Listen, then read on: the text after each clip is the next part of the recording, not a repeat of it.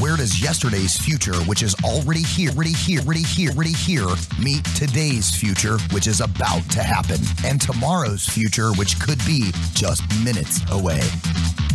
Welcome to Technology Revolution, the future of now. Where host Bonnie D. Graham asks savvy futurists for their predictions about the tech driven trends that are shaping our future right now. Here's your host who will take us into the future of now, Bonnie D. Graham. Bonnie D in the house. Thank you to the voice of Ryan Treasure, formerly at Voice America. Love your voice, Ryan. Hope you're doing well. I never remember whether on camera I say future is here or here. So I'll just go up into the ether, the future mm-hmm. of now. This is a show about the future. I have four futurists with me, and we have a very interesting topic haven't covered before. So let me start, and I will tell you that I use ChatGPT, a wonderful LLM, large language model and it uses AI, and I use it for my research on the topic. So just be aware I'm giving full credit where credit is due.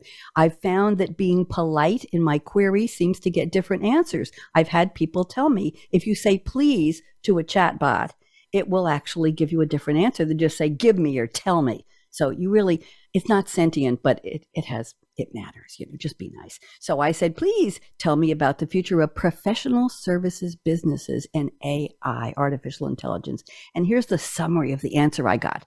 The future of professional services businesses and AI is promising with many opportunities for innovation and growth. Sounds good to me. Overall, the future of AI and professional services is likely to be characterized by, listen up, greater efficiency and productivity, good from a business point of view, personalized service delivery, good from a client point of view, right?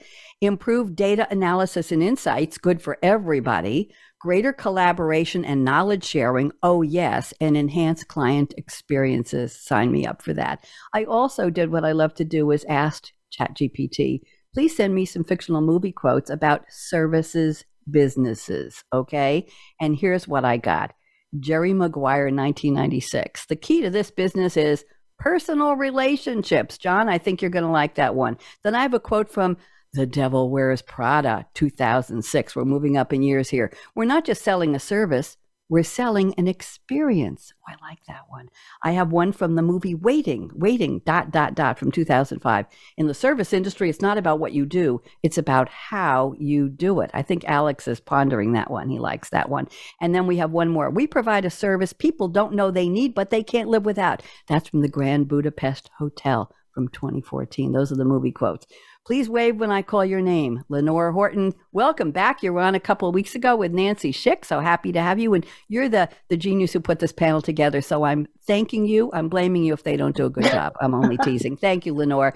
We have John R. Strohmeyer. John, wave hello. There he is, looking all cheery. Whitney Thomas, say hello. There she is. And Alex Freeburg. Hello, Alex. And I'm asking them for their take on the future of professional services and AI. What have you done for me lately? Bonnie D in the house, happy to be here.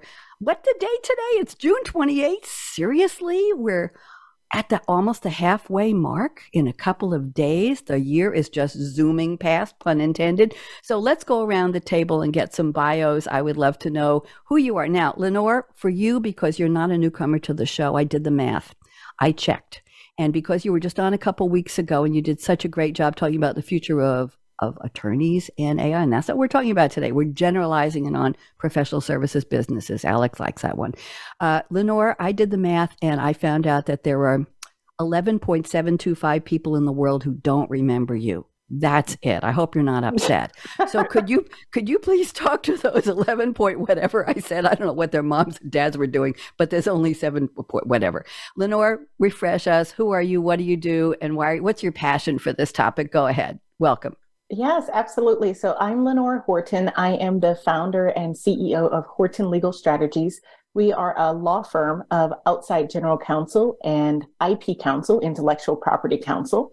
We represent founder led businesses operating at scale. We love representing those businesses that are still being run by the people who started them and who catapulted them to success. So that's our clientele.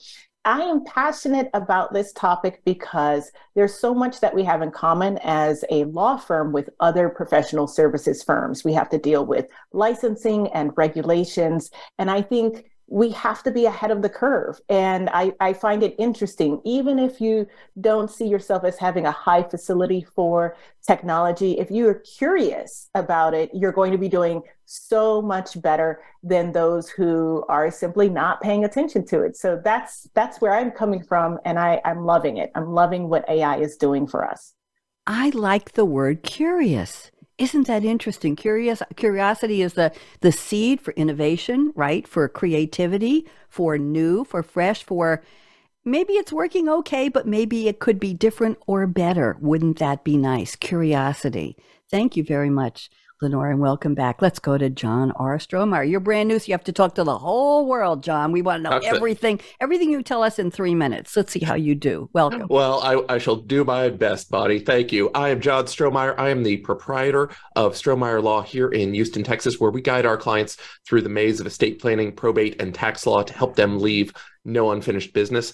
I come to this as a double board certified attorney, certified in both tax law and estate planning, probate law. I'm also a fellow of the American College of Trust and Estate Counsel, which is what I'd like to think of as the cool kids club for estate planners.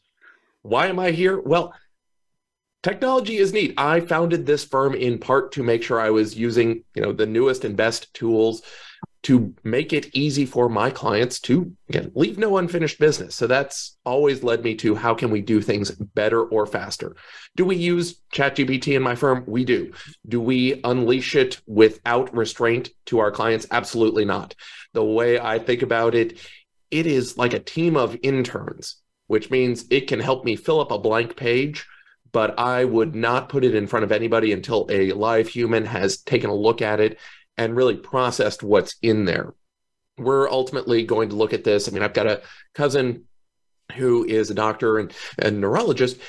The way they think about it is the the computers are there to take one pass at things, identify some things that the computer thinks is wrong or right or whatever, but you still have the human put together. And you see, and I'm seeing this kind of everywhere, every time I talk to people about what AI, chat GPT, these generative models can do. It's nobody who's a professional is really that worried about it because the cheap and free options were always out there. I'm no more worried about ChatGPT taking my job than I am about LegalZoom or trustandwill.com taking work for me. Those, you know, there are options, there are always free options. I'm here to take care of my clients because, as you identified, yeah, the personal relationship I come at this from my first career of being in management for the Four Seasons hotels and resorts, where knowing that people still will always want to be taken care of, we want to take care of them. They would like the certainty that a human has looked at it and said, this is the right answer for my complicated problem, not just, I think I typed in the right thing and hopefully I didn't get a hallucinated response from ChatGPT.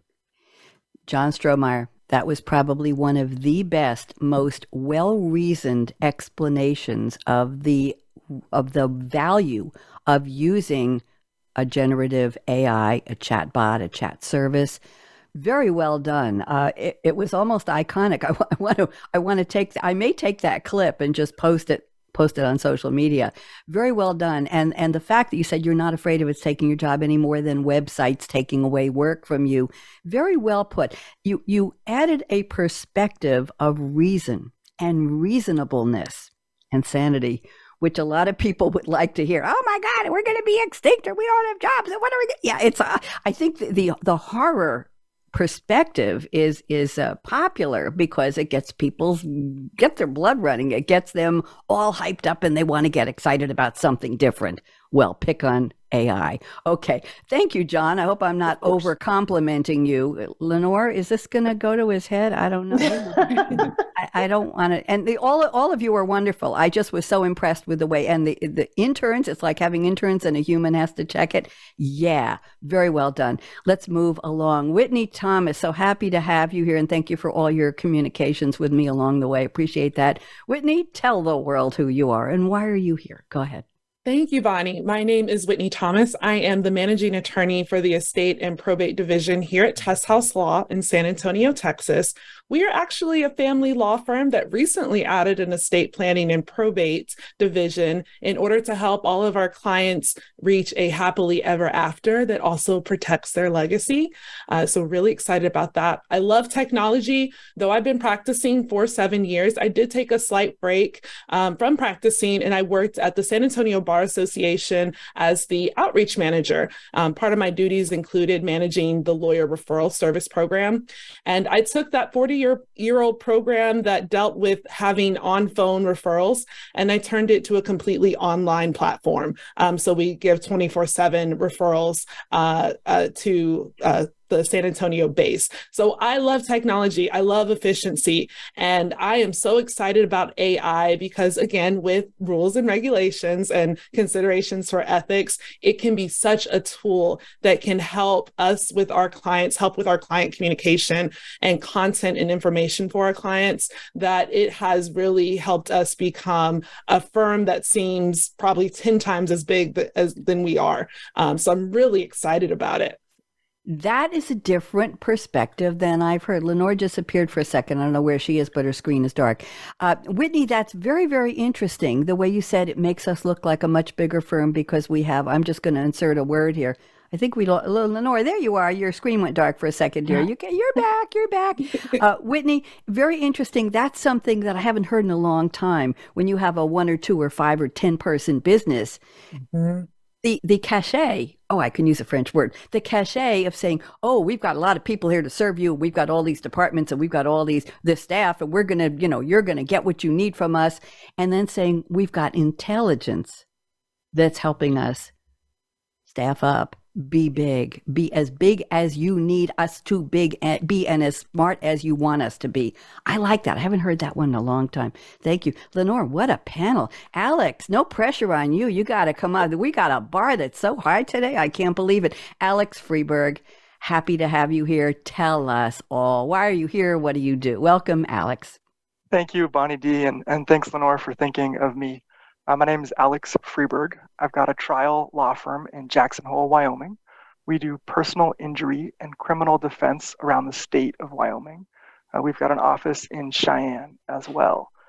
And so, what gets me fired up is talking to juries, one, right, trial work, and two, um, growing my team and running my business. So, I love um, that I get to talk about these things with you. And what I tell folks, uh, so we represent individuals, right? We represent folks who have been either accused of a crime or have been um, usually hurt through the negligence of someone else.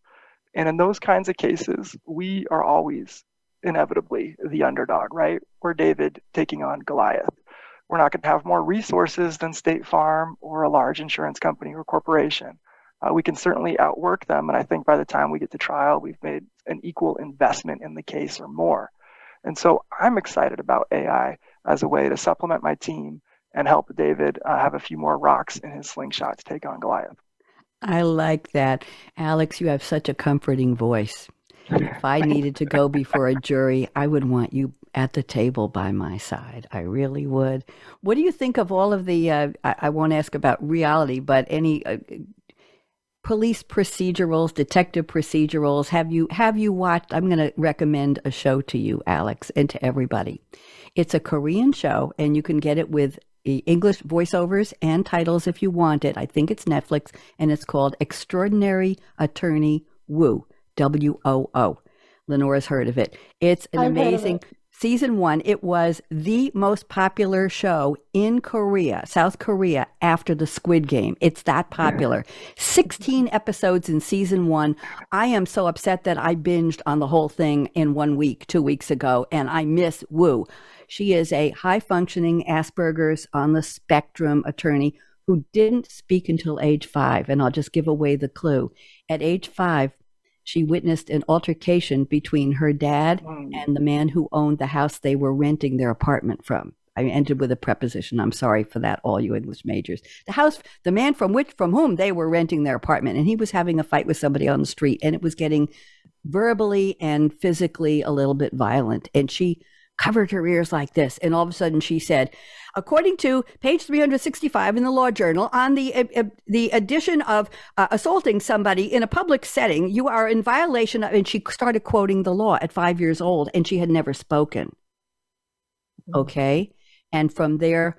Her father took her home because he had to start a restaurant because of what happened in his life. You'll find out in the series. He he was running a restaurant, and uh, he gave up his law career and he still had law books this thick on tables all around the apartment. And she was reading them as a child. Instead of talking she was she had an eidetic memory. She was memorizing the law books. And she became a brilliant attorney. But she had mannerisms and things that she liked to do that made her very difficult to assimilate. But if you want to see somebody talking to a jury in that setting alex you will probably be fascinated and charmed by the show. It's it's nuanced. It's it's fantastic. You'll just fall in love with her. Her name is Woo Young Woo. Forwards and backwards. It's the same as Rotor, Rotor in race car, and that's what she says every time somebody meets her. She's she's a riot, but it's very well done. Anyway, let's get on to our topic. I just gave some quotes there. Okay, thank you all for the introductions. Eleanor, again, wonderful job getting this panel together. I like the variety, and I like that we we've touched on different types of law. And somebody said they had a relative who's a doctor. I think that was you, John. So we brought in the medical as a professional services practice. So let's go to the quotes. I've asked you all for a quote from a fictional character in a movie or a TV show or a song lyric. That is not technically on our topic at all, but you're going to talk about what it has to do with our topic. So Lenore has picked a song and a studio album from Leonard Cohen from 1988, I'm Your Man. It was his eighth studio album. Uh, he's, everybody probably remembers him, Canadian singer songwriter. And um, let's see, this song hit number 57 on the French charts after he died. The album cover may be Cohen's most memorable, Lenore, featuring the dapper singer eating a banana. I don't know if you were aware of that but apparently it was iconic. I don't know if you know the the background, but Leonard Cohen, his manager, stole all his money and sold off all the rights to his music and to his poetry and everything. And he had to go back on the road later in his years to recoup his his finances, basically to rebuild his wealth. And that's what happened in the last couple of years. So uh, he apparently had a hard time writing this, and he said to someone, an interviewer, I sweated over that one in the songwriters on songwriting book by Paul Zollo. Here's the quote, Lenore. It's a long one. If you want a lover, I'll do anything you ask me to. And if you want another kind of love, I'll wear a mask for you. If you want a partner, take my hand. If you want to strike me down in anger, here I stand. I'm your man. I wish I could growl like Leonard Cohen. Lenore, help us out. This is beautiful. I don't know whether we're watching a love movie or we're, yeah, we're watching Leonard Cohen on stage. What does this have to do with our topic? Lenore, go ahead. Yeah, well, honestly, I love uh, I love Leonard Cohen's writings. I actually have a, a part of one of his poems uh, as a tattoo. Interesting, interesting side note. But I I love this quote for this topic because that's a bit how AI shows up. It's kind, it, you know, it's able to adapt for what you're looking for, and in a way, it says, "Oh, I can do everything." Now, is that true? I don't know about that, but I do think it offers a lot and it can show up in a lot of different ways for people. And so if you say, "Hey, I want this," you've got an AI, you know, product or software out there that can service that. And if you want something else well there's so many options. Even if you find if, if you choose a narrow a narrow area like um, live transcription you still have so many options for that. And so uh, whenever i thought about that quote it's kind of like whatever you're asking for up pops ai to say i'm your man. I can help you out there I like that. I didn't know you could use it for live transcription. I'll talk to you later because sometimes I want to transcribe a show and I, I, I tried a service called Notta, N O T T A, and it gave me in less than three minutes a full 35 minute uh, interview show but it didn't attach the names to any of the speakers or the paragraphs. So it was just sentence to sentence. And I had to go through and listen to it again. It gave me the, the soundtracks, the track marks of, wh- oh, that was a terrible word. It gave me the, the cues to the sound, the audio of where the person had spoken. But I had to go through, it took me two hours to attach the names of all the speakers because it was for a client, a oh, little wow. clunky. Yeah. So I would rather have something a little more a little more uh, interestingly done, better done. Thank you, John Strohmeyer. I'm looking at your quote. Jake the dog, vo- voiced by Joe DiMaggio from the American animated TV series Adventure Time on the on Cartoon Network, 2008 to 2010, created by Pendleton Ward. And the it's the adventures of Finn, a boy voiced by Jeremy Shada, and his best friend, adoptive brother Jake the dog, played by DiMaggio, a dog with magical power to change his shape and size at will. Jake is one of the two protagonists, and he also appeared in the spin off series Adventure Time Distant Lands. Jake says he is 28 in magical dog years. We'll just leave that alone. Here's the quote Very interesting, John. Sucking at something is the first step toward being sort of good at something. I don't know what Jake's voice sounded like. So you want to okay. give me. Oh, oh, thank you very much. Help relate this to our topic, please, John. And this is one of the quotes that I keep around everywhere. It's the, you know, the short reminder that you're not going to come out of the gate and be first or good at anything. You have to accept that no matter what you're going to do, it's going to be rough and hard going until you get your bearings. You know, whether it's true for me when, with AI, my associates doing things for the first time because they just got out of law school and they're learning to do things. It's okay. You know, uh, understand that because you're getting started at something, it's expected that you're not going to be good at it. And because we don't expect to be good at it, it allows us the freedom to kind of fail in a more productive manner and learn more effectively. Now, things that when we go to AI, hey, we're going to ask it a question, we're going to ask it to do something, and it may give us back some hallucinated garbage. Well, we can take that, refine either how we ask it or take the product and say, Are you sure about that, ChatGPT? Are you sure that was really true? Uh, maybe refine it and take that out. Or just learning, hey, here's this new trick. We didn't know that we could, you know, the first time we asked it, when we give it something, hey, refine this, maybe make it shorter. Can you cut this off? I like the idea here. Could you turn that into a few more sentences? So knowing that we'll get better by using it, I, you know, where we are now, hopefully our skills at it six months from now are much greater.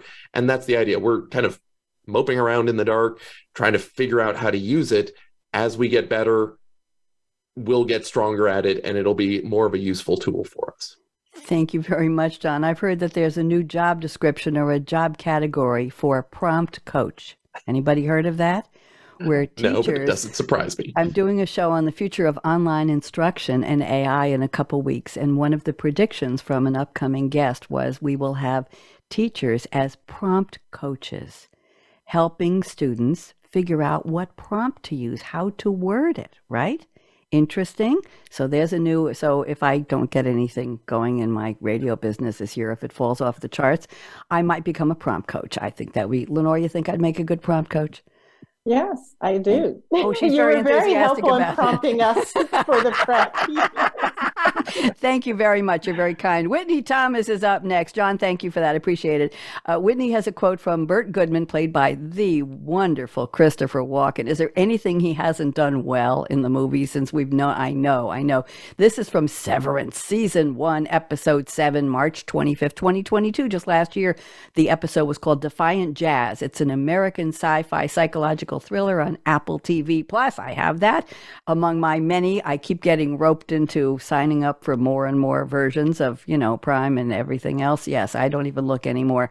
Bert is the severed, going with Severance, severed chief of the Optics and Design Division, which is drawn to Irving. He is drawn to Irving John Turturro. And the plot is that uh, let's see, Mark, played by, I'm trying to look at who all the people are who play, Adam Scott, is an employee of Lumon, like Lemon, but with a U instead of an E, Lumon Industries. He agrees to a severance program in which his non work and his work memories are separated. It's absurd humor inside a strange concept. Very, very interesting. Here's the quote Whitney has selected I'm certain you will remain with me in spirit in some deep and yet completely inaccessible corner of my mind.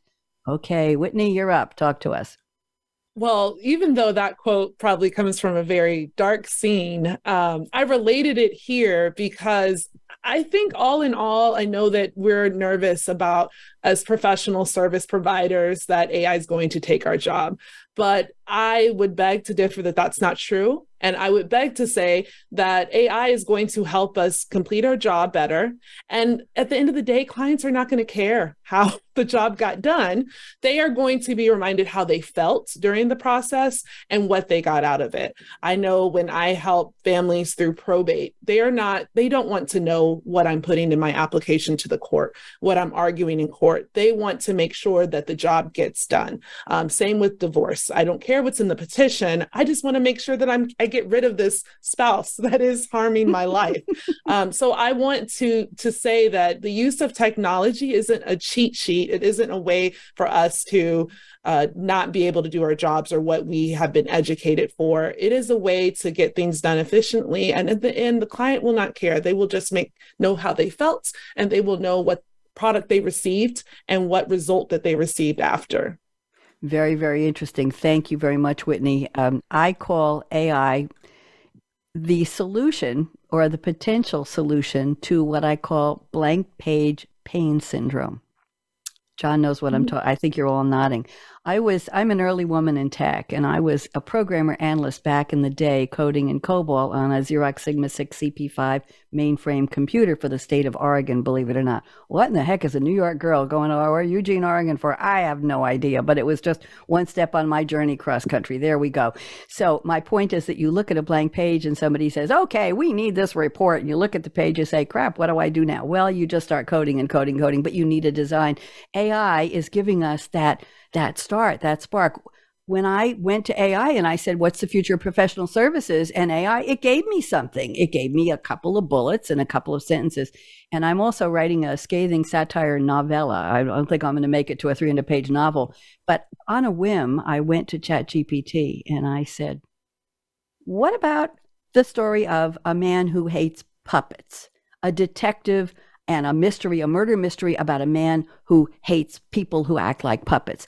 And within, I'd say within five seconds, ChatGPT gave me an opening paragraph of about 12 sentences that was a fully formed opening to a novel.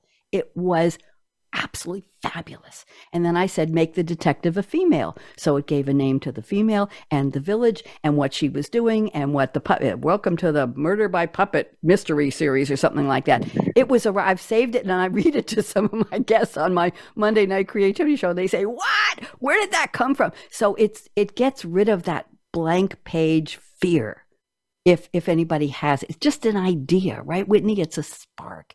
It's yeah. something that helps you get started. And as John said, you have to treat it like an intern that doesn't know a lot and needs a little help from a smarter human. There you go. Thank you very much. I like when you spark ideas. You're bringing back a lot of memories for me. Alex Freeburg, this is an interesting quote. It's seven little words, probably the shortest one on the show so far.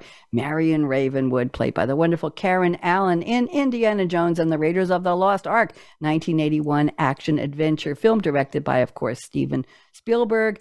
It was not very popular because it was being compared to Superman 2. I don't know if you know this, Alex, but despite that, it was the highest grossing film of 1981. It earned $330.5 million worldwide and praise for the modern take on the serial genre, nonstop action and adventure, and the cast. It won five Oscars, seven Saturns, and one BAFTA, but people weren't too excited about it when it came out. So here is the quote. I have no idea what you're going to do with this, Alex. I can't wait. The quote he picked is the most gifted bum he ever trained. And I think there's a gunshot that comes right after that. Alex, what in the world's going on here? Talk to me. All right, let, let, me, let me tie this up, right? Because actually, there's like two meanings to this quote. So let's Ooh. set the stage, okay? Indiana Jones is walking with the beautiful Marion uh, through Cairo, through Egypt, and it's like one of those mo- moments where the director lets you catch your breath, breath before like the chase scene happens. Okay, and she's looking at Indiana Jones, her one-time love interest, right? And Indiana Jones was trained by her dad. Okay, so that's that's sort of the setup for that. Her dad's the famous um, archaeologist, and she looks at Indiana Jones, and she says something like my you're the most gifted bum he ever trained, my dad ever trained. And I'm like the one hand, at like just the straight up superficial level, the most gifted bum he ever trained is actually like a pretty good working definition of a large language model, right? So the in this in this situation, right? The BUM is the software, the large language model. It's not like inherently all that interesting, okay? But then you train it on this massive amount of data, just all the data you can throw at it, and somehow turning in all this text, running it through the BUM, through the model, um, puts out this gift. And that is the emergent property of running a whole bunch of text from the internet through math, which is basically what GPT-4, GPT-3, or any of them, any of these large language models are doing. And you get this totally interesting gift, which is you can talk to it like a chatbot. So I love that because like it's it's not a bad way of explaining what happens in a large language model, which is interesting. But then the next part is where I think the professional services people should get excited, right? So they're walking through Cairo. She's just said that to him. Indy's kind of wrestling with it. Like this monkey scampers off and tells the Nazis. And so all of a sudden, like they're getting chased. Uh, Marion ends up in like the basket. And then this big swordsman comes out and Indiana Jones has to fight him. And like this is a scene my dad told me about. And my dad, like, he was not like a cinephile, okay? But I remember like talking about this with my dad. And uh, and the swordsman, he's all dressed in black. He's like seven feet tall, and he's swinging this like big sword. And Indiana Jones is like got his whip, and you're looking at him and you're like, how's the guy with the whip going to beat the guy with the sword? I don't see how this is going to happen. And then Indiana Jones like pulls out his gun, bam, shoots the guy, takes him out. And my dad just loved it. It like subverted your expectation or whatever. Um, and I think that's like the opportunity or the promise, right, for David taking on Goliath in this moment, because there's a small window here where if you know about AI and the professional that you're competing against doesn't, it's your gun.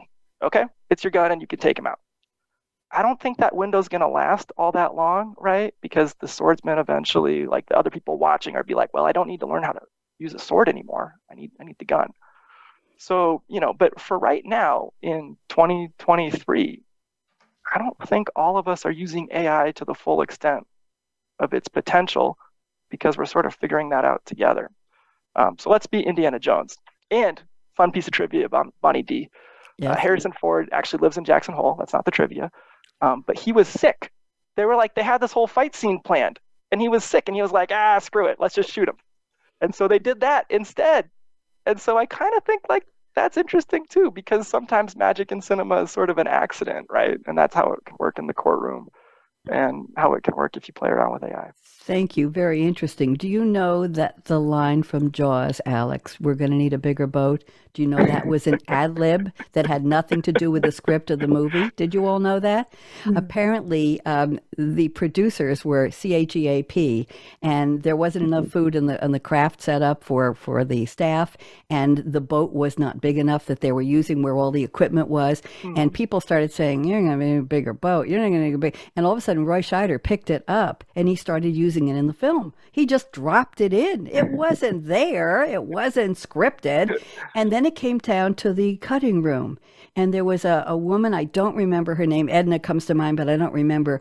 And she was the final editor. And she said, dang, this is really good. And she left it in the movie. It became the 100, I think the 114th most iconic line in the history of American film. And it was just, so when you said that he was sick and he said, just take out the gun, you know, don't bring a sword to a gunfight. Thank you very much, Alex. We love our mu- movie trivia here very much. Thank you all for the quotes. We're going to move into the part of the show where I'm going to pick a prediction from each of you. Each generously sent me four. I've already picked one from Lenore. I put it into the chat for her privately so I don't disturb anybody. I'm going to read it. Lenore, unpack it. We're looking at, oh, we got about 20 minutes left. Uh, take about two minutes and unpack it. If anybody, Alex, John, or Whitney, wants to comment on it, wiggle one of your polite fingers at me. I only answer to the polite fingers. Wiggle one of your fingers. Lenore's been here. She knows how to do this. she knows why. Uh, wiggle a finger, and, and then you'll have a about a one minute response. And you can disagree with Lenore. You don't have to agree with her. By the time that's going on, John, I will have picked a prediction for you and put it in a private chat. And then while you're doing yours, I'll pick one for Whitney and Alex, and let's see how far we can go. So, Lenore Horton says number one, Ethical boards, policymakers, and ethics advisors will provide considerable guidance and best practices to support reasonable use of expanded AI features with professional services. I'm just going to stop there and let you finish it. Lenore, go ahead. yes, I and and you know, I give some examples around this not in the context of AI, but in the context of other groundbreaking advancements in how people were showing up with their professional services. So we're talking accountants, we're talking uh, medical and dental practitioners, we're talking lawyers and law firms, right? A lot of professional services out there. We're dealing with licensed professionals. And I think um, the one thing that is common for all of these is that you typically have ethical boards, you know, where professional services, where licensed services, because there's some sort of trust when it comes to public trust that is held in the type of work that the person is doing. It can significantly affect the person's rights. Um, it can significantly affect their assets, things like that. And so they're typically, with that licensing, it comes some sort of oversight, ethical boards, um, uh, uh, bar counsel, for example, to deal with complaints. And that's also true when it comes uh, when we're we step outside of law firms and we look at other professional services. I generally, I generally believe, and genuinely as well, believe that these these boards want to see the profession be successful. They want to support um, a public trust in what people are doing and how they're behaving in the profession. And I know that there are times where I certainly disagree with their take on things, um, or I feel like it goes too far in certain aspects. But on the whole, I do think they want to see us as professionals be successful and that they expend quite a bit of time and energy in that. And part of that is giving guidance they look at the developments that are happening and they see how it impacts services and they I, I, expect that they will give guidance on how should you be implementing this? What should you be mindful of? How to interpret our previous policy decisions and our current rules or regulations when it comes to this the, the, the development of the technology. So i i expect that that will continue. We saw this for example in a non-ai context. We saw this with flat fees and unbundled legal services and the use of like selling legal forms. We saw a lot of significant guidance around that. And I expect that they're going to step up and do it again. Um, but like Alex says, we're at a moment where there's a window. And so uh, until they step in and give guidance, we've got to think about, well, how do we apply it so that we don't end up in trouble? Now, some of it is obvious where you don't cite hallucinated cases to a judge but some of it is going to be subtle and um, and i'm i'm really curious about that especially for the moment we're in now Thank you very much. Anybody? I didn't see any fingers wiggle. Anybody have a comment? Uh, Whitney, I saw you first. Go ahead. One minute. Okay. Um, I I also think about the how fast it will take these regulatory boards and ethic boards to respond. Um, and that worries me a little bit too, because I think just like Alex said, that this is going to be a quick moment. Technology moves fast. Um, I, I, was on a panel last week and I heard someone say that I, I believe uh, there was just an ethics opinion, you know, a few years ago on reply all using reply all in in in lawyer world and we've had email for years so i get a little concerned at how mm-hmm. fast the ethics boards are going to react and i think that that's a consideration and something that us um, as a part of these professional boards need to use our own judgment before those opinions come out Interesting, interesting. John, I saw you wiggle. Go ahead. Yeah, uh, I'm going to largely agree with Lenore. Yeah, we'll get that. And kind of build on what Whitney said. I think it was maybe six or seven or eight years ago that the ABA came out with guidance on you know using email as a technology and i remember being at a firm before i opened this one where one of the partners i just remember him saying they think we don't know how to use email i remember thinking to myself Yes, they know you don't know how to use it because I see you kind of blasting things around, you know, sending out PDFs that are not as secure or, you know, how many times have I seen people say, "Here's a document. I'll send you the PDF in the next email," as though that does anything or send you the the password for that. You know, it's like if they've already compromised it, your email, they can get to it. And for most of the times, it's your password is the last four digits of your your social. Wink, wink. and so, you know, we're going to get some of this guidance. It really still, we're going to be in the the zone where people are going to be blundering into terrible mistakes, no matter the guidance we get. But I look forward to how can we reasonably use this by people who are thinking about this, you know, more than just me as on a daily basis. Thank you, Alex. Talk. Uh, so, Bonnie, this relates to a branch of the government, but not to politics. Okay. But building off of the email issue and how well lawyers use email. There was a throwaway line in the New York Times article about the investigation of the leaked Supreme Court opinion. And it said the investigation was going to be difficult because the, the, the opinion had been attached to an email and circulated to like 70 to 80 people, like every justice, every clerk, all of their staff.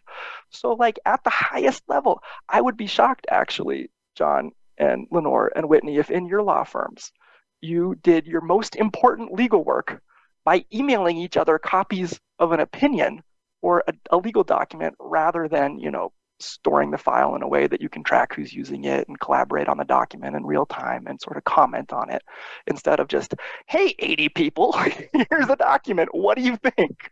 Hey, 80 people who might parlay that into forwards to another 80 million people, right? Yeah. Thank you all. Uh, Lenore, thank anyway. you for a good a good jumping off point. I want to stick to the AI theme, but thank you very much.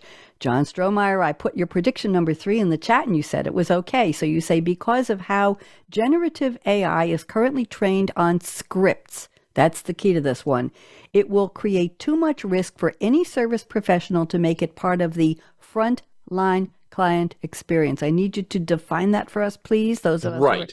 not and in business, so, Yeah, a few things that I want to make sure that we're being clear about terms on. So I'll start with generative generative AI. This is the Chat GPT, you know, Bard, all the rest of those, where it is answering a question and then it is putting the next word in line that it is think that it thinks using. I think it's what Markov chains uh, to figure out what is the most likely word to come next. What I'm not talking about with this are things that are effectively decision trees. Like if you think of a type form Survey Monkey, where it's asking questions and then branching off into you answered it this way, so we're going to do this. That's not what I'm talking about. I'm just talking about the generative AI. So, service professionals, everybody here, those of us who are paid to get a result, we're here to, you know, try and get somebody divorced, get them in out of jail, solve a problem. And then finally, the frontline client experience. So, as somebody who worked for the Four Seasons Hotel, there's the difference between the service that you know we give, what we're doing, how we're delivering our technical expertise, and what the clients are receiving as that experience. You know, the service brings the experience to the client. There's no experience without the client. So, what are we talking about? Anything that a client's going to see, we're not going to risk ChatGPT, generative AI, hallucinating some terrible answer to this person who just comes to our website and says, Hey, can I leave a trust in place for my dog for the next 4,000 years? And it may make up any sort of foolish nonsense. What we could use it for is, well, look, we're going to pull something in. I had an article that I wrote years ago on estate planning for pets we took it, we knew we wanted to kind of update it. So we fed it through ChatGPT and said, hey, turn this into an email and kind of give us some bullet points so that we can tell our clients what to think about. And mostly it just reformatted things, but it came up, you know, this good team of interns thinking about things for the first time came up with make sure that you've added powers to your durable power of attorney to take care of your pets if you're incapacitated. I looked at it, I was like, you know what? We we already have something like that in our wills directing executors to keep pets in standard of care to which they had become accustomed while you, the owner, were alive. But now we just ported that over to our powers of attorney mm-hmm. to make sure that our agents are doing the same thing. And so again, it's the filter that it'll come up with some good ideas. It'll do, you know, we, we use it a lot for grammatical cleanup of transcripts. That's what it's there for. But the potential for it to hallucinate answers, case law, nonsense. I would not put it unfiltered in front of my clients. Thank you. Very well put. Anybody? Anybody wiggling? Uh, we don't have to. Okay, you're all very happy I with actually, what? Oh, Lenore, yeah. please go ahead. One minute. Go ahead. I do. You know, I I I like that you're picking up on the the point of the scripts because it's it's not coming necessarily up with anything new. It's presenting what's already out there and yes. Um, and and and likely to be you know searched by it or reviewed by it. It's presenting it in a different way based off of the its understanding of the colloquial speech or the way that you're supposed to speak based on the settings that you have. And so, you know, it all depends on what's already out there right if if there's not good quality uh, items that are already out there then you are not going to get something good and sometimes i think the speed makes it do things like hallucinate. It's like oh well i know what a case looks like. I know the format of a case. I know what the case captions kind of look like. And so i'll just make one up that says the things that you want it to say. And so you know, it, it all depends on what's out there and how it's actually understanding the request. And I, I, was hit with this when I asked my usual, give me some movie quotes on the particular topic for a show recently. It made up the names of the movies and it made up the quotes. And I was, I researched everything and I went to find, and it wasn't. I went back and I said, I can't find this movie. And it said, Oh, I thought you wanted totally fictional. So I had to reformat my prompt for future movie quotes. I want fictional characters in real movies. It took three tries to get that. John, very quickly, what did you want to say about right? It, it, the the thought ChatGPT wants to answer your question, and that's part of the background of what's going on. It wants to give you an answer. It wants to be helpful, like all of us do. You just got to be worried that yeah, fictional quote from a real movie. Make sure you've asked it the right way. Absolutely. Very well put. Whitney Thomas, you're next. I'm going to take the liberty of combining two of Whitney's predictions because I like them both and they come at the same topic from two different angles. So let's get through this. And we have just enough time for a prediction from Alex after this. So we're going to keep it tight. So Whitney says, number three, generative AI will create a more educated and slightly more sophisticated potential client base. Leads are much more likely to know what they want. But her prediction four says competency in AI tools will be a requirement for entry level and lower level positions. I like the way you put those two. They, they could have actually been in the same one. Whitney, take your two, two and a half minutes and go ahead and then we'll look for some quick responses. Go ahead yeah we we can't just take the chat gpt and the ai as a tool for the person providing the professional service. It is open to our clients. And i what i think is that professional services we are going to have to make sure that we can provide just a little bit more maybe provide a little bit more of our personality into helping these clients because now we're not going to be the know all um, source for them. And I think it will also be a little bit more difficult to get clients. Um, I think when we had, you know, back in the past, a lot of times when there was, we'll just use for instance, a lawyer, um, the family lawyer. If I went to the family lawyer for advice, because he's the family lawyer, I'm going to follow what he says or what she says. Uh, but now there are clients that are coming in with questions with research. And I think that that makes our job, in some sense, a little bit easier in not having to explain things to clients, but as well, we're going to have to provide a little bit more pizzazz. Um, so I really, I really like how that's going to change things for us. Um, same with billing and how we um, have our clients perceive what we do, our clients are going to know kind of what's under the hood. So we need to make sure that we're providing a little bit more, a little bit more pizzazz. Thank you very much. I'm going to move on. I just have a quick comment, but I'm going to move on to Alex's prediction because we're looking at seven minutes left and I want to make sure. But I just want to say a couple of years ago, there was, I believe, a big debate among executives. Did a CEO, anybody in the C suite, need to be on LinkedIn? Did they need to understand social media? Was that a requirement? Did they need a profile online? If they didn't have a presence, did they exist? So now we're looking at professionals in business and services firms needing to understand AI and how to use it and being trained on it because your clients are, period, end of story. Alex, thank you very much, Whitney. Alex, here's your prediction number two. I like this. And this is getting down to the, the core of the whole topic here. Alex says AI will force professional services firms to focus on the thing AI cannot provide closer human connections. If LLMs, large language models, make it really easy for a C student to generate an A level document, most professional service firms can generate a document. So what's left? The client relationship. Take your two minutes and a half. Go ahead, Alex. Alex, you're muted, dear. Unmute.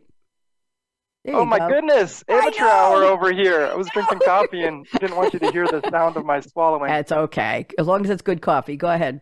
but let's let's just back off. So there's the premise, right? A professional service firm. I don't care if you're a lawyer, a doctor, uh, whoever, a consultant. What you're doing is giving a client who trusts you a mixture of a deliverable, like the PowerPoint, the document, the PDF, whatever, and the advice, how you deliver it, the sitting down there and giving them the four seasons uh, level of interaction that, that John's talking about. And so you've got those two pieces. That's the, those are the two pieces in, in my model of how professional service firm works, and you can quibble with that.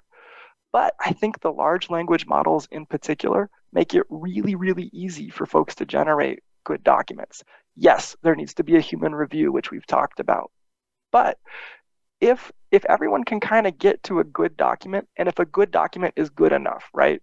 And so what i mean by that is you know like take a divorce. You might have parents uh, arguing over who should have custody.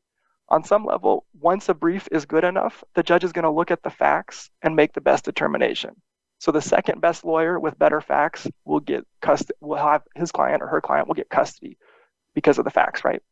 So in this instance, I think if LLMs make it easier for all of us to make deliverables and our deliverables get a little bit more similar, even than what's left, the close connection that you establish with your clients. And we should all be focusing on that anyway.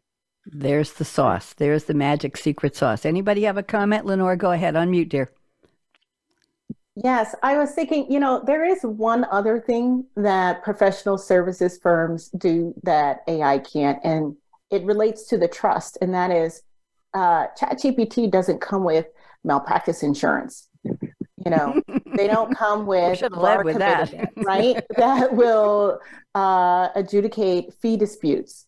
And so I do think that ties in with the trust aspect. I don't know if it's top of mind for clients, but it's a definite distinction between what those products can do and what an actual firm or professional can do. Now, that doesn't give a distinction between if you're dealing with choosing different professional services, choosing those actual professionals. And I think, Alex, that's where you're right that those who are in it right now versus those who are delaying embracing what's happening, that's going to be the moment. Anybody else? Thank you, Lenore. Anybody quick? John, quick, one minute. Go. Yeah, I was just going to kind of build on this. You're right. I, I, agree. You know, people are coming to us for that deliverable, you know, the result they're not coming to us for what we normally get lumped into with, you know, we're the service economy. So we're like restaurants at Four Seasons and Disney. I mean, given a free Saturday, our clients are going to go to the restaurant, Disney, or Four Seasons 99 times out of 99 chances. They're not going to come spend it with us to get some advice. And so when we think about chat ChatGPT, it's like it's building on how it's trying to replicate our technical skills you know first the just base level knowledge we should have gotten in law school and then learning how to you know not just learning what to do but how do you actually draft that brief but finally the expert status that we actually offer that's different is we know that when we look at our tool shed we need to pick up this hammer to hit that nail for the client to get that result. And mm-hmm. again, it's just because ChatGPT is trained on scripts, it doesn't know really what it's doing that's where we're still going to be valuable. And I don't see ChatGPT or any of the other AIs coming and taking our lunch. And I'm going to suggest that LLM, large language model, be limited large language model because last I, I was aware, ChatGPT was limited to a database of facts from 2021. So if you ask for anything, it doesn't go to the web, it doesn't Google, it doesn't Bing, it doesn't look. And I asked it for novels from a friend of mine who's a deep sea diver in Cozumel, and he's written wonderful murder mysteries about uh, buried treasure. And it said he had written six books, two of whom, which were not his, but it was sure that yeah, he was thrilled to find out that his bookshelf had been expanded. Alex, I can give you 30 seconds. That's it. Go. Okay. Sometimes uh, computer engineers from Silicon Valley call me, and I think they struggle with the idea that there's a question that I know the answer to that they can't Google. So, you know, what is this particular attorney on the other side going to do based on this limited set of facts? Mm-hmm that's not something you can look up on the internet. I, I we know it because of our personal relationships with these people, with the judges, the courts, whoever.